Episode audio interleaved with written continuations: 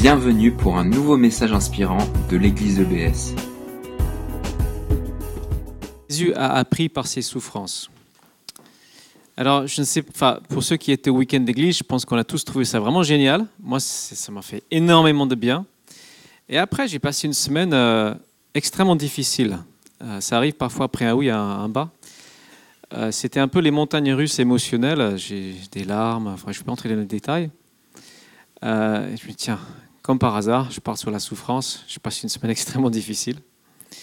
Ma question, c'est qu'est-ce qu'on fait de nos souffrances, nos difficultés, nos interrogations, doutes, etc. La souffrance dans la vie est inévitable, mais qu'est-ce qu'on en fait? Quelle attitude est-ce qu'on adopte face à elle? Il faut savoir que l'homme le plus parfait qui ait jamais existé, Jésus-Christ, était, je cite le prophète Ésaïe, un homme de douleur habitué à la souffrance. Et si toi tu es chrétien, tu as un but dans la vie qui est de ressembler le plus possible à ce Jésus-Christ. Et donc il ne faut pas s'étonner si nous suivons un maître, comme on l'a chanté, hein, qui a souffert, que nous aussi nous passions par des épreuves, des souffrances. Donc quelle était l'attitude de Jésus? Quelle devrait être notre attitude? Quels fruits la souffrance peut-elle apporter? C'est à peu, près le plan que nous allons suivre. Et on va lire un texte qui se trouve dans l'Épître aux Hébreux, euh, au chapitre euh, 5, versets 7 à 10. On va lire ce que je projette, c'est la version du Sommeur. Ainsi, au cours de sa vie sur terre, Jésus, avec de grands cris et des larmes, a présenté des prières et des supplications à celui qui pouvait le sauver de la mort. Et il a été exaucé à cause de sa soumission à Dieu. Bien qu'étant fils de Dieu, il a appris l'obéissance par tout ce qu'il a souffert. Et c'est parce qu'il a été ainsi amené à la perfection qu'il est devenu, pour tous ceux qui lui obéissent, l'auteur d'un salut éternel. Alors, ce passage que je prends euh, hors contexte vient d'un ensemble où l'auteur présente Jésus comme le grand prêtre par excellence. C'est-à-dire celui qui est parfaitement qualifié, capable de nous rapprocher de Dieu parce qu'il est proche de nous et il se tient en présence de Dieu, devant Dieu. Il intercède pour nous en notre faveur. Il nous fait entrer dans la présence du Père. Et ce Jésus, nous le savons, on l'a chanté, hein, il a souffert pour nous, euh, pour apporter le salut, hein, torturé, fouetté, cloué à la croix. Mais dans ce texte, il est question d'apprendre. Qu'est-ce qu'il y a à apprendre pendant six ou sept heures cloué sur une croix et puis on meurt Il n'y a rien à apprendre là. C'est pas là où Jésus a appris. Le texte parle de son apprentissage euh, au cours de sa vie. Dans le grec, c'est au jour de sa chair. Ça veut dire pendant qu'il était un homme, pendant tout le temps qu'il était un homme. Et la croix, c'est l'é- l'épreuve finale, c'est l'examen final que Jésus a réussi, hein, Dieu merci. C'est l'aboutissement de toute une série d'épreuves réussies. Donc le texte dit que Jésus a souffert en poussant de grands cris et des larmes. Mais je ne sais pas si vous lisez les évangiles, moi je n'ai pas l'impression d'un Jésus qui souffre énormément. Euh, Il semble plutôt tout maîtriser. Il dit un mot et la tempête se calme, etc. Où est sa souffrance? Bon, il a pleuré au tombeau de Lazare, mais après il ressuscite. Il s'énerve parfois avec ses disciples qui sont là à comprendre et la foi, mais il les aime. Ce n'est pas une grosse souffrance. Où est cette souffrance? Où est-ce qu'il est, euh, selon Ésaïe 53, un homme habitué à la souffrance? Alors, au- tout début, il est envoyé par l'Esprit dans le désert pour être tenté. Donc, il est tout de suite mis à l'épreuve avant d'avoir accompli quoi que ce soit. Et dans la Bible, il n'y a pas beaucoup de détails sur ce temps. C'est que six semaines. Il est juste dit qu'il était avec les bêtes sauvages. Et le diable euh, était là pour le tenter. Mais j'ai quand même pas de mal à imaginer que c'était une des périodes où il a dû pis- pis- pris- pardon, excusez-moi, pousser des grands cris. Pousser des cris, peut-être d'incompréhension, peut-être de Mais qu'est-ce que je fais là? Dieu, pourquoi tu, tu m'envoies dans le désert? Pourquoi? Pourquoi? Pourquoi? Comme on lit parfois dans les psaumes. Des prières ardentes peut-être pour sortir. Et la, tentation qu'il a vécue était une véritable tentation, vraiment quelque chose. Il a dû résister de tout- toutes ses forces. C'était très tentant de ne pas passer par la croix. Et je crois que cet épisode était à l'image de l'ensemble de l'apprentissage de Jésus. C'est-à-dire, c'était une vraie lutte en permanence pour accomplir la volonté de son Père et non pas sa propre volonté. Notre texte parle de soumission à Dieu, d'obéissance qui mène à la perfection. Le point culminant, bien sûr, c'est dans ce qu'on voit dans le jardin de Gethsemane.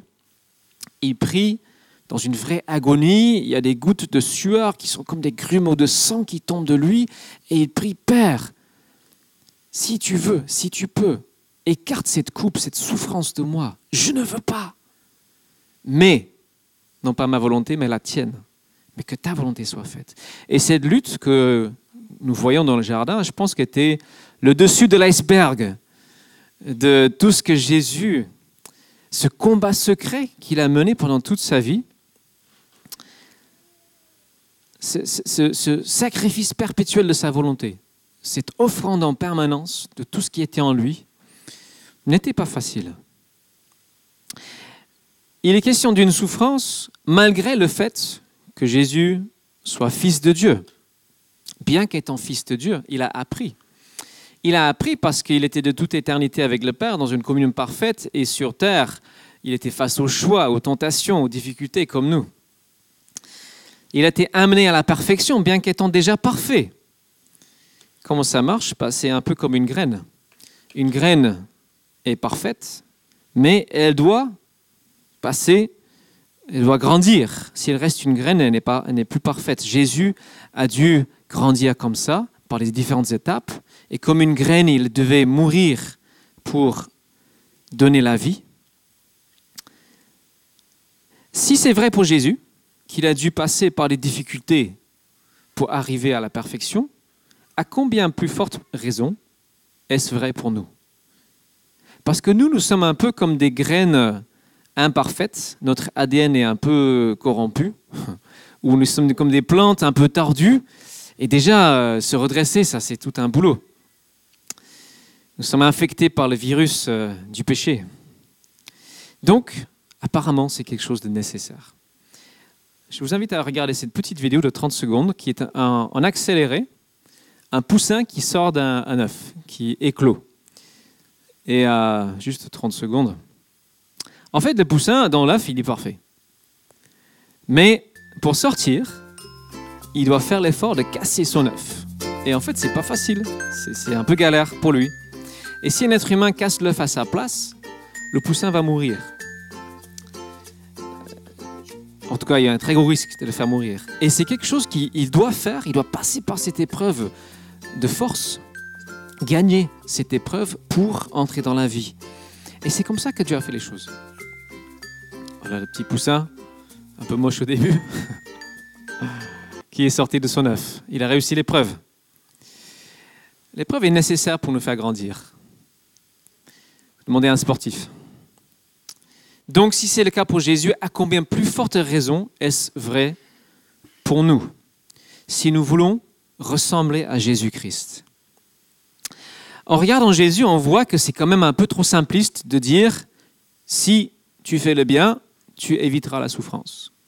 C'est vrai dans une mesure, parce que nous souffrons beaucoup de choses par notre propre faute. Moi, j'imagine que je pense qu'à plus que la moitié de ce que je souffre, c'est ma propre faute. Hein. Je vous donne un exemple simple. Cette semaine, lundi, mardi, j'ai très mal dormi. Mais c'était de ma faute parce que j'ai trop regardé d'écran la veille, enfin le, soir. Et je sais très bien quand je regarde trop un écran, je ne ben, dors pas. Et je savais très bien. Petite voix, Glenn, arrête, tu vas mal dormir. Je n'ai pas écouté, je n'ai pas bien dormi. C'est de ma faute.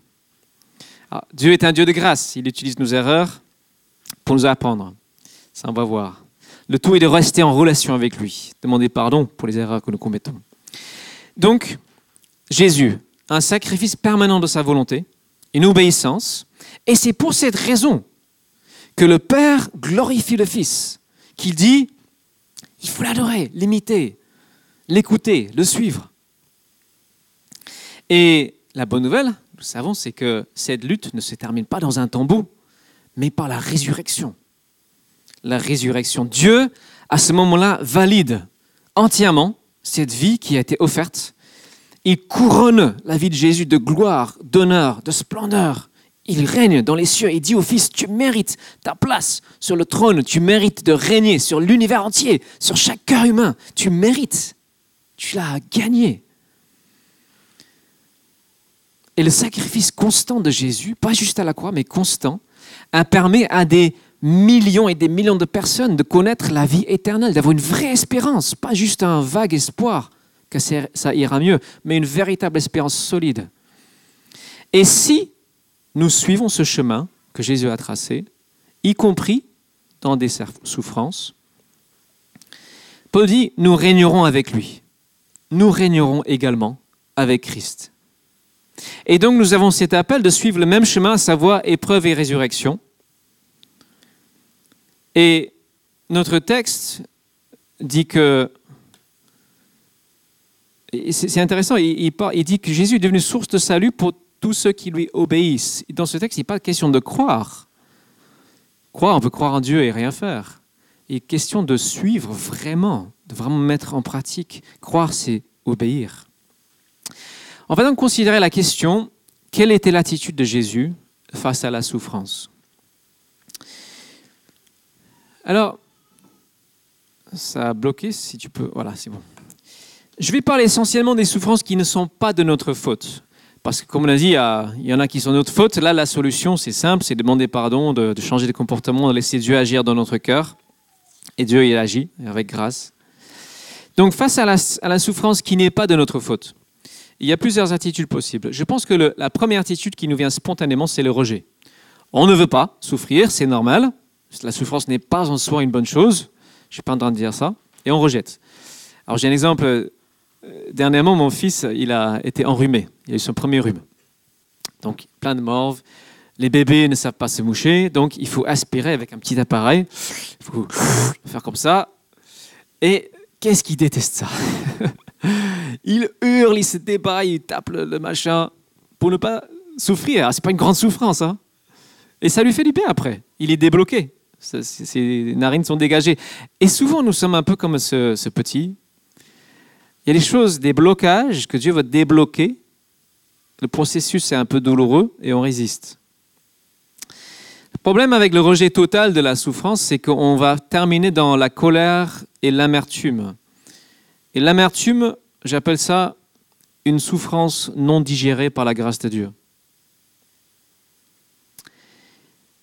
Le rejet total n'était pas l'attitude de Jésus. Alors je ne dis pas qu'il ne faut pas lutter contre les injustices, etc. Ce n'est pas ça le sujet. Hein. Si nous parvenons à ne pas rejeter totalement, nous allons probablement, enfin, nous avons tendance à tomber dans d'autres extrêmes. La passivité est un, un extrême. On se dit, ah, il n'y a rien à faire. rien à faire. Et on peut se glisser tout doucement dans la peau d'une victime et se complaire dans une souffrance. Oh, pauvre de moi. En faire un statut. Je souffre, je souffre. Pauvre de moi. Ayez pitié de moi. Les gens comme ça n'apprennent rien de leurs épreuves. Désolé, ça, c'est inutile. Le fatalisme, c'est un peu pareil. Hein. Si vous allez dans plusieurs pays musulmans, sur les chantiers, les gens ne portent pas de casque. Ils se disent Ah, Inch'Allah, si Dieu veut, ça tombe sur ma tête. Excusez-moi, mais c'est un peu stupide aussi. Ce n'était pas non plus l'attitude de Jésus. Il n'était pas du tout fataliste. Il a été intentionnel, déterminé à chercher la volonté de Dieu. Hein. Un autre extrême, c'est, on a vu ça pendant le Moyen Âge, hein, ce qu'on appelle le dolorisme, c'est-à-dire rechercher la souffrance. Au Moyen Âge, euh, il y avait des gens qui se fouettaient, qui se flagellaient pour souffrir, pour être comme Jésus. Excusez-moi, c'est aussi un peu stupide parce que la souffrance, de toute façon, elle va venir d'une manière ou d'une autre. Pas besoin de la chercher. Ce n'était pas non plus l'attitude de Jésus. Et puisque nous sommes appelés à ressembler à Jésus, c'était quoi son attitude? Peut-être que je la comprends, c'est l'accueillir dans la relation avec le Père. C'est extrêmement simple ce que je dis.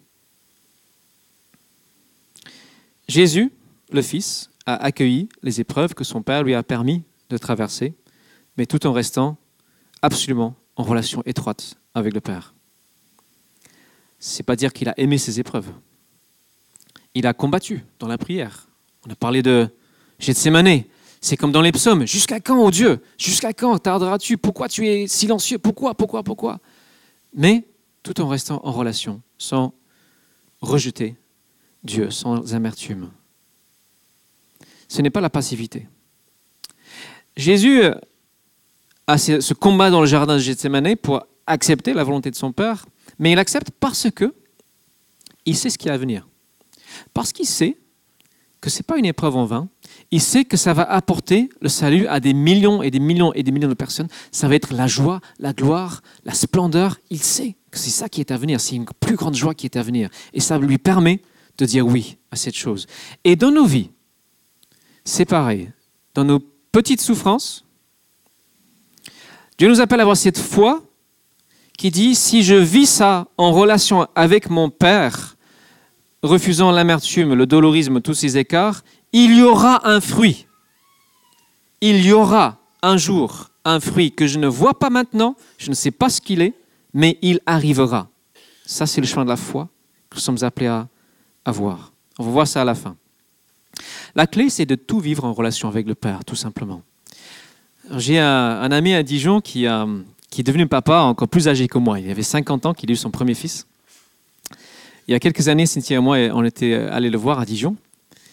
Et euh, moi, ça m'a marqué. En fait, son, petit Josué avait fait une petite bêtise, oh, je ne sais plus quoi, hein, ou contester à son père. Et, son père le regarde d'un air assez sévère. Il dit Josué, que doit faire un enfant? Et son fils, 3-4 euh, ans, il doit obéir à son papa. La leçon était bien inculquée. Mais cet ami a énormément d'amour pour ses enfants. Nous éduquons nos enfants pour obéir. Quand même, ils doivent, apprendre à obéir aux parents. Parce que, normalement, les parents savent ce qui est mieux pour eux, hein, comme avec le nez de, l'enfant bouché. Mais en grandissant, on apprend l'autonomie, à, ne plus dépendre de nos parents. Est-ce que ça veut dire que Dieu veut te réduire de nouveau à l'état d'un petit enfant infantilisé Vous devinerez que la réponse c'est non. Non, Dieu désire que nous soyons des adultes vrais, mûrs, des vrais adultes. Notre enfance, apprendre à obéir à nos parents, est destinée à nous préparer à notre vrai apprentissage, qui est d'apprendre à obéir, au Père céleste. Ça, c'est le vrai travail de toute notre vie. Et l'enfance, c'est pour nous préparer à ça. Nous avons été créés pour vivre en harmonie avec la volonté de Dieu. Et au final, nous serons toujours plus heureux si nous sommes en harmonie avec cette volonté, malgré certaines souffrances qu'il peut y avoir. Il y a beaucoup plus de souffrances quand nous désobéissons, au final, que quand nous obéissons. Dans le long terme. Je vous donne un exemple personnel. Hein. Beaucoup d'hommes luttent avec la pornographie. C'est une dépendance qui peut être terrible. Je suis passé par là aussi. Ce n'était pas une dépendance extrême, mais j'ai lutté, vraiment. Je me sentais terrible, horrible à l'intérieur. Et je savais que ce n'était pas la volonté de Dieu. Et Dieu merci, j'ai pu vaincre cette tentation. Je suis libéré. Je dois toujours être vigilant. C'est comme les anciens alcooliques, hein. il faut toujours être vigilant. Il hein. ne faut pas dire euh, c'est fini pour toujours. Mais je me sens beaucoup plus libre, plus joyeux, ce n'est plus un combat. J'ai d'autres combats, ne vous inquiétez pas. L'obéissance, donc, sur le coup, paraît difficile. Mais c'est toujours pour un bien plus grand. J'ai plusieurs fois mentionné que j'ai longtemps été célibataire, c'était une certaine souffrance, une solitude. J'avais souvent cette question, Seigneur, pourquoi, jusqu'à quand Voilà, toutes ces questions qu'on peut avoir. Mais c'est vrai que vers la fin, dans les peut-être deux, trois dernières années, j'arrivais quand même à dire, Seigneur, je t'offre cette souffrance parce que je veux t'obéir, je ne veux pas faire n'importe quoi, me mettre avec n'importe qui, n'importe comment. Et j'étais dans une position où j'ai pu dire, voilà, c'est un cadeau que je t'offre. Et je crois que le, vrai, même le vrai service, les, les, services que nous rendons à Dieu, à chaque fois, il y a une part de joie et aussi une part de douleur. Alors je crois que la part de joie est plus grande. Mais aujourd'hui, on parle de la part de douleur. Un autre exemple simple. Moi, j'aime bien prêcher. Mais vous savez, si vous saviez à quel point je galère avant chaque prédication, chaque fois, il y a un, moment où je me dis, ce que je suis en train de dire, c'est complètement nul. Ils vont tous s'endormir. Et puis il y a toujours une personne au moins qui dort pendant la prédication. Chaque fois, je me punaise, qu'est-ce qui, qu'est-ce, qu'est-ce peut apporter? Mais c'est normal. Après, c'est la résurrection. Paul dit à Timothée, souffre avec moi pour l'évangile. Ah, quel appel euh, glamour, hein Souffre avec moi. Tiens, viens, ça va être chouette. On va souffrir. Hé Non, il est juste réaliste. Sois prêt. Sois prêt à ce que ce ne soit pas toujours tout rose. Mais Dieu n'est quand même pas un sadique. Du tout. Il nous aime tellement, tellement, tellement, tellement. Il veut juste utiliser les choses douloureuses. Il sait le faire pour notre bien et pour le bien des autres. Et lorsque nous disons oui, Père, je veux te suivre, je veux t'obéir comme ton fils, l'avantage c'est on gagne le plus grand trésor de tout, c'est-à-dire plus d'intimité avec lui. Il n'y a rien de mieux que cette relation intime. Ça n'a pas de prix. Ce texte parle de la prière et dit que Dieu a répondu à la prière de Jésus parce que, non pas parce qu'il était fils, mais parce qu'il a obéi. Je signale. Parce qu'il a obéi. Jésus a dit, mon Père m'exauce toujours. Pourquoi? Parce que j'accomplis toujours sa volonté. Parce que je prie toujours selon sa volonté. Si tu veux que tes prières soient exaucées, le chemin le plus sûr, c'est de gagner en obéissance.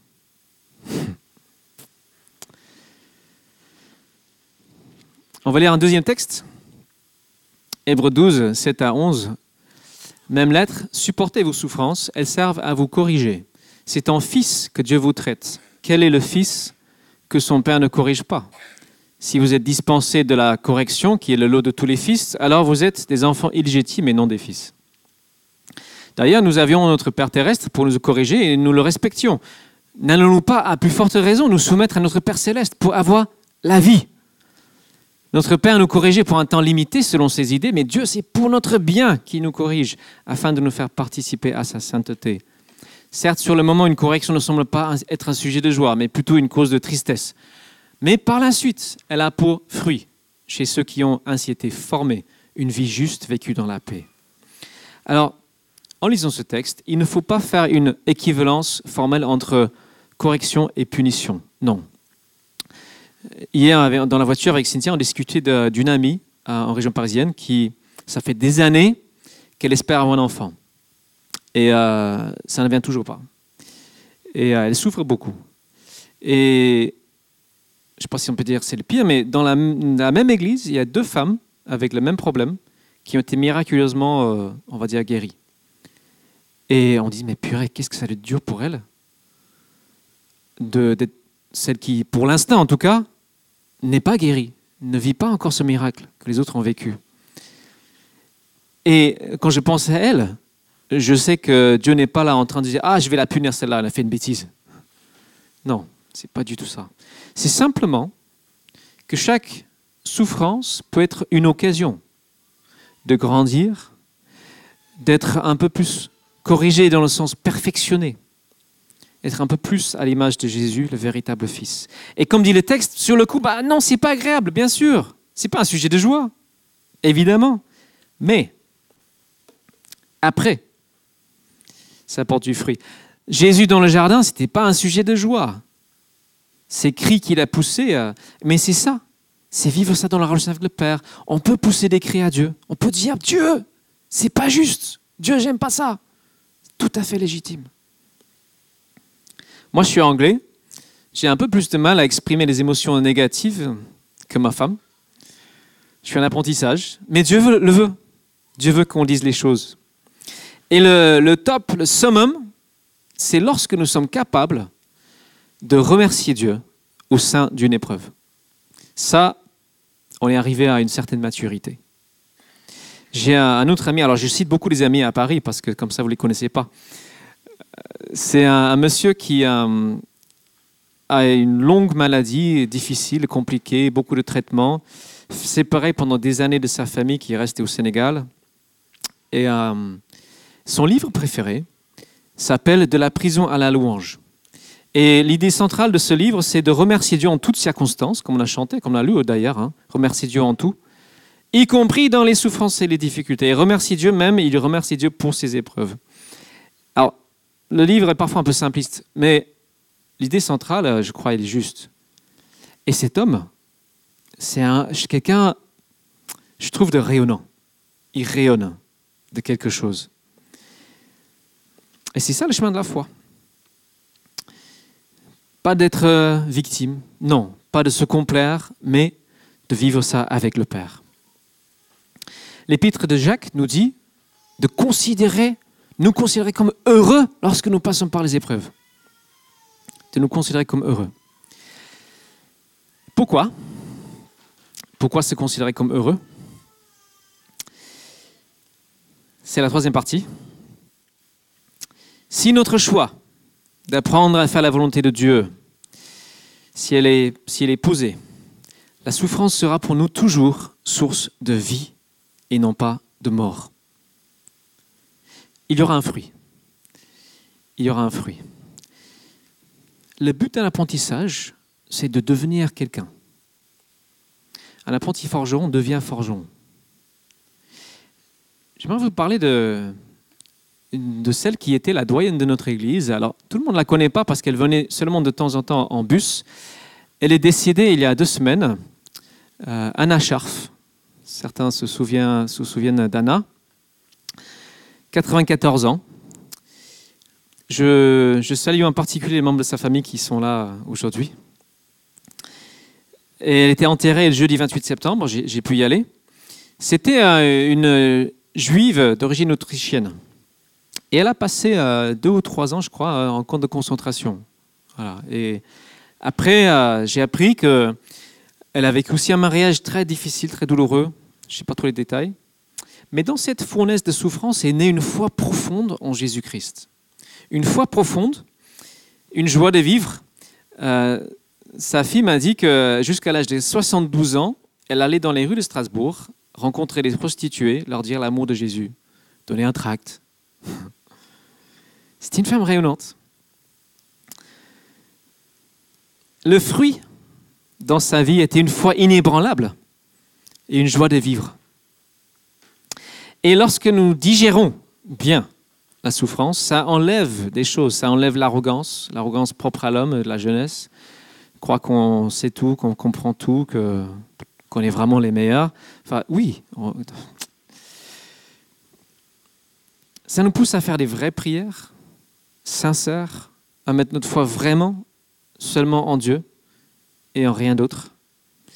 Et le fruit, c'est l'endurance, la persévérance, aussi la compassion pour les autres, la paix dans ce texte. Et la bonne nouvelle, c'est qu'une souffrance est toujours provisoire. Alors, souvent nous répétons les mêmes erreurs, donc nous passons pour les mêmes épreuves jusqu'à ce qu'on réussisse, mais c'est provisoire, hein. ce n'est pas destiné à, ça juste un petit but pédagogique. Je vais raconter une blague pour détendre un peu l'ambiance.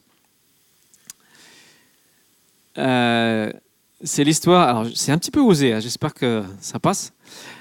C'est l'histoire de, Moïse, de Jésus et un, vieux monsieur qui joue au golf. Et Moïse, donc il y va, il se met en place, il prend son, son swing, c'est parfait, c'est génial, et plouf, ça tombe dans un lac. Alors Moïse, qu'est-ce qu'il fait? Il marche vers le lac, il prend son club, et les eaux s'ouvrent. Et il va dans le lac, hop, il tape, et sur le green, autour de Jésus. Jésus prend son club, et la balle décrit une parabole parfaite, et tombe plouf sur un nénuphar au milieu du lac. Jésus, qu'est-ce qu'il fait? Ben, Il marche sur l'eau. Il arrive au nénuphar, il prend il fait son deuxième coup, paf, sur le green. Voilà. Et puis, c'est au tour du petit vieux. Il prend son club, il sait pas bien la tenir, manifestement, il n'a jamais joué de sa vie. Et il tape n'importe comment, comme ça, il regarde même pas. La balle part, elle tape sur un mur, tombe euh, sur un camion, euh, tombe sur le toit d'une maison. De la toit de la maison, elle tombe dans la gouttière, pouf, la gouttière va dans un canal. Dans le canal, elle finit dans le lac aussi. Elle est avalée par un crapaud le crapaud, tout d'un coup, il y a un épervier qui descend, ouf, qui prend le crapaud et qui survole le green, off, le crapaud, il vomit la balle, pouf, pile dans le trou. Et Moïse dit à Jésus, ah, franchement, je déteste jouer avec ton père.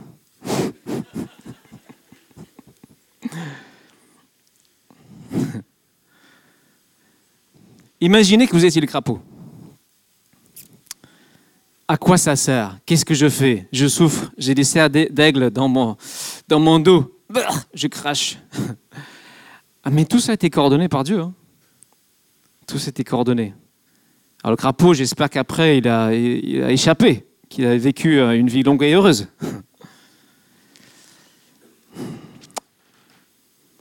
Le fruit de la souffrance de Jésus, c'était notre salut, c'était la vie. Et le fruit de tes souffrances vécues avec Dieu sera deux choses. Premièrement, tu vas refléter un peu plus l'incroyable beauté de Jésus. Deuxièmement, tu vas pouvoir témoigner de l'action de Dieu en toi et qui sait apporter le salut à d'autres personnes. Dans l'évangélisation, il y a des larmes, il y a des frustrations, des difficultés. On doit mourir à nous-mêmes parfois pour apporter quelque chose de valeur aux autres. La Bible dit que ceux qui sèment avec des larmes moissonnent avec des cris de joie. Il y a un missionnaire au 19e siècle, C.T. Studd. C'était un sportif de haut niveau. Il jouait au cricket pour son pays, l'Angleterre. Il est parti en mission en Chine, en Inde, en Afrique. Il a beaucoup souffert de maladies tropicales, de solitude. Et il disait cette phrase, je n'ai pas trouvé en français, Si Jésus-Christ est Dieu et il est mort pour moi, aucun sacrifice n'est trop grand pour moi, pour, enfin pour lui. Et le fruit de la vie de cet homme était absolument colossal. C'est des milliers et des milliers de conversions, de, personnes transformées. Parce que de façon incompréhensible, Dieu a transformé ses souffrances en bien, et pour lui et pour les autres. Et pour les autres. Ce n'est pas juste pour nous, c'est pour les autres. Si nous suivons ce chemin. Lorsque nous sommes dans la, difficulté, nous sommes appelés à avoir cette attitude de dire Dieu, tu veux opérer en quelque chose de moi pour que je sois plus en bénédiction, pour que d'autres personnes puissent bénéficier de toi, de ta présence. Et c'est ça l'image de Jésus-Christ. Ça sert aussi aux autres un ami, encore une fois, un ami à Paris. euh, il faut que je me euh, il est un, un jour, il a un geste un peu malheureux à l'égard de quelqu'un. Il était amené au tribunal et il était jugé pour moi de façon extrêmement sévère. Vraiment, je trouve que c'était très sévère pour ce qu'il a fait. Et il me disait, Glenn, moi je veux bien aller en prison si ça me permet de témoigner aux autres. Il y avait cette fois-là qui dit, je veux aller en prison pour pouvoir témoigner. Et il n'est pas allé en prison finalement, mais il m'a appelé euh, il y a quelques jours et il m'a dit Glenn, je, suis obligé, il est obligé de suivre des psychologues, avoir tout un suivi, etc. Et les psychologues ont dit mais purée, ce gars, il a quelque chose que les autres n'ont pas. Il était invité à aller dans des groupes de parole vers d'autres criminels, criminels, enfin c'est un grand mot, personnes qui ont le même problème, et de témoigner, de dire voilà, moi j'ai vu ça avec Dieu. Parce que l'État français voit le fruit dans la vie de cet homme et voit son état d'esprit qui est totalement différent. Et donc il est en train de porter du fruit d'une manière peut-être surprenante. Voilà, je, termine. Je termine. Jésus a souffert, on l'a chanté. Pas une seule goutte de cette souffrance n'était perdue. Tout a été bénéfique, tout a porté un fruit. C'est pour ça que nous sommes là aujourd'hui parce qu'il a dit oui, j'accepte. Il a semé des larmes pour moissonner énormément de joie. Nous sommes bénéficiaires. Et si vous ne l'êtes pas, je vous dis de tout cœur, mais mettez votre foi en Jésus. Il est incomparable. Je crois que nous pouvons vivre des larmes, nous pouvons vivre des larmes pour notre propre faute. Ça, c'est peut-être un peu moins productif. Nous pouvons verser des larmes pour les autres. Peut-être c'est un peu plus productif. Qu'est-ce qu'on fait? Qu'est-ce qu'on fait? Alors, je vais proposer euh, deux, trois, deux, trois choses. mais surtout, je propose la prière. Je propose euh, comme première piste, je pense que c'est, ça serait intéressant de, prendre un temps où, on dit, Dieu, voilà, je prends peut-être une demi-journée, où je veux vraiment juste t'écouter et faire exactement ce que tu me dis de faire. Entraîne-moi, forme-moi à, comme on l'a fait le week-end dernier, à entendre ta voix et obéir à ce que tu me dis de faire. Pourquoi pas? Ça peut être une, une application. On n'a pas besoin de chercher la souffrance, comme on a dit. C'est pas ça le but. Et j'aimerais proposer la prière. J'invite l'équipe de louange à revenir. J'aimerais proposer pour trois catégories de personnes. Peut-être que quelques personnes euh, reconnaissent qu'elles bah, souffrent et c'est au final leur propre faute. Dans ce cas, vous allez simplement demander de l'aide, peut-être reconnaître, oui, j'ai fait quelque chose, euh, c'est ma faute. Dieu est plein de grâce, plein de bonté, il veut pardonner, il veut renouveler restaurer, que tu puisses repartir. Peut-être euh, certains euh, souffrent sans que ce soit de leur faute. Alors des fois, on ne sait pas trop bien, est-ce que c'est ma faute, est-ce que c'est quelqu'un d'autre Parfois, c'est un peu, on ne distingue pas très bien. Mais dans ce cas, c'est pareil. Demandez du soutien dans l'épreuve. Jésus, dans cette épreuve de la croix, il y a une réponse à la prière. C'est des anges qui viennent le fortifier. L'épreuve n'est pas enlevée à ce moment-là, mais il y a une réponse quand même à sa prière. Il y aura une réponse à ces prières que nous allons prier. Dieu répondra d'une manière ou d'une autre. Soit il vous fortifiera, soit il vous délivrera. Ou enfin, peut-être qu'il y en a certains qui disent oui, moi je veux apprendre à suivre Jésus. Je vais apprendre aussi à, semer ma vie pour que d'autres aient la vie. Je vais apprendre à, apporter la vie aux autres par mon obéissance, par mon écoute, par mon imitation de Jésus. Eh bien, demandez aussi la prière si c'est votre, cas.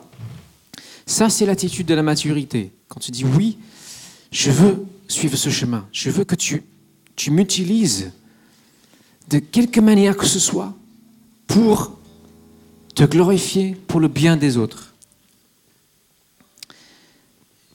Et je termine avec cette, euh, cette phrase, je redis, toute souffrance vécue avec Dieu sera suivie d'une résurrection, sans exception. Si tu vis ça avec Dieu, il y aura une résurrection, une vie quelque chose de bon sera produit. Amen. Je vous invite à la, prière. Alors, je vais appeler euh, l'équipe de prière à, se disposer un petit peu autour de la, salle. On n'a pas de badge, mais euh, voilà, s'il y a quelques-uns qui ont dit oui, je veux bien compris, vous voulez bien, on, va se mettre à disposition. On va prendre un ou deux chants de louange. Michael va nous conduire. Et euh, voilà, profitez de ce temps. Moi, je vais aussi me rendre disponible. C'est Michael qui va clôturer le culte euh, après ces un ou deux chants. Seigneur, merci parce que tu es le Dieu de la vie. C'est vrai qu'il y a des difficultés, des épreuves. C'est vrai, parfois, nous, nous empirons les choses par notre propre faute. Mais c'est vrai aussi que tu nous attends l'autre côté avec la vie, avec une résurrection. Je te bénis et te remercie de, des résurrections que tu as opérées dans ma vie. Seigneur, je sais en qui j'ai cru. Je sais que tu es digne de confiance. Je sais que quand on accepte ce chemin où on meurt à notre propre volonté, on dit que ta volonté soit faite, eh bien c'est un chemin qui est bon pour nous au final et qui est bon pour les autres. Je te prie Seigneur de, de venir nous visiter maintenant dans ce temps d'adoration et de prière et que nous puissions euh, marcher avec toi de la manière que tu souhaites. Amen. Merci d'avoir écouté notre podcast. Pour plus d'informations sur l'Église EBS, rendez-vous sur le site internet www.église-ebs.com.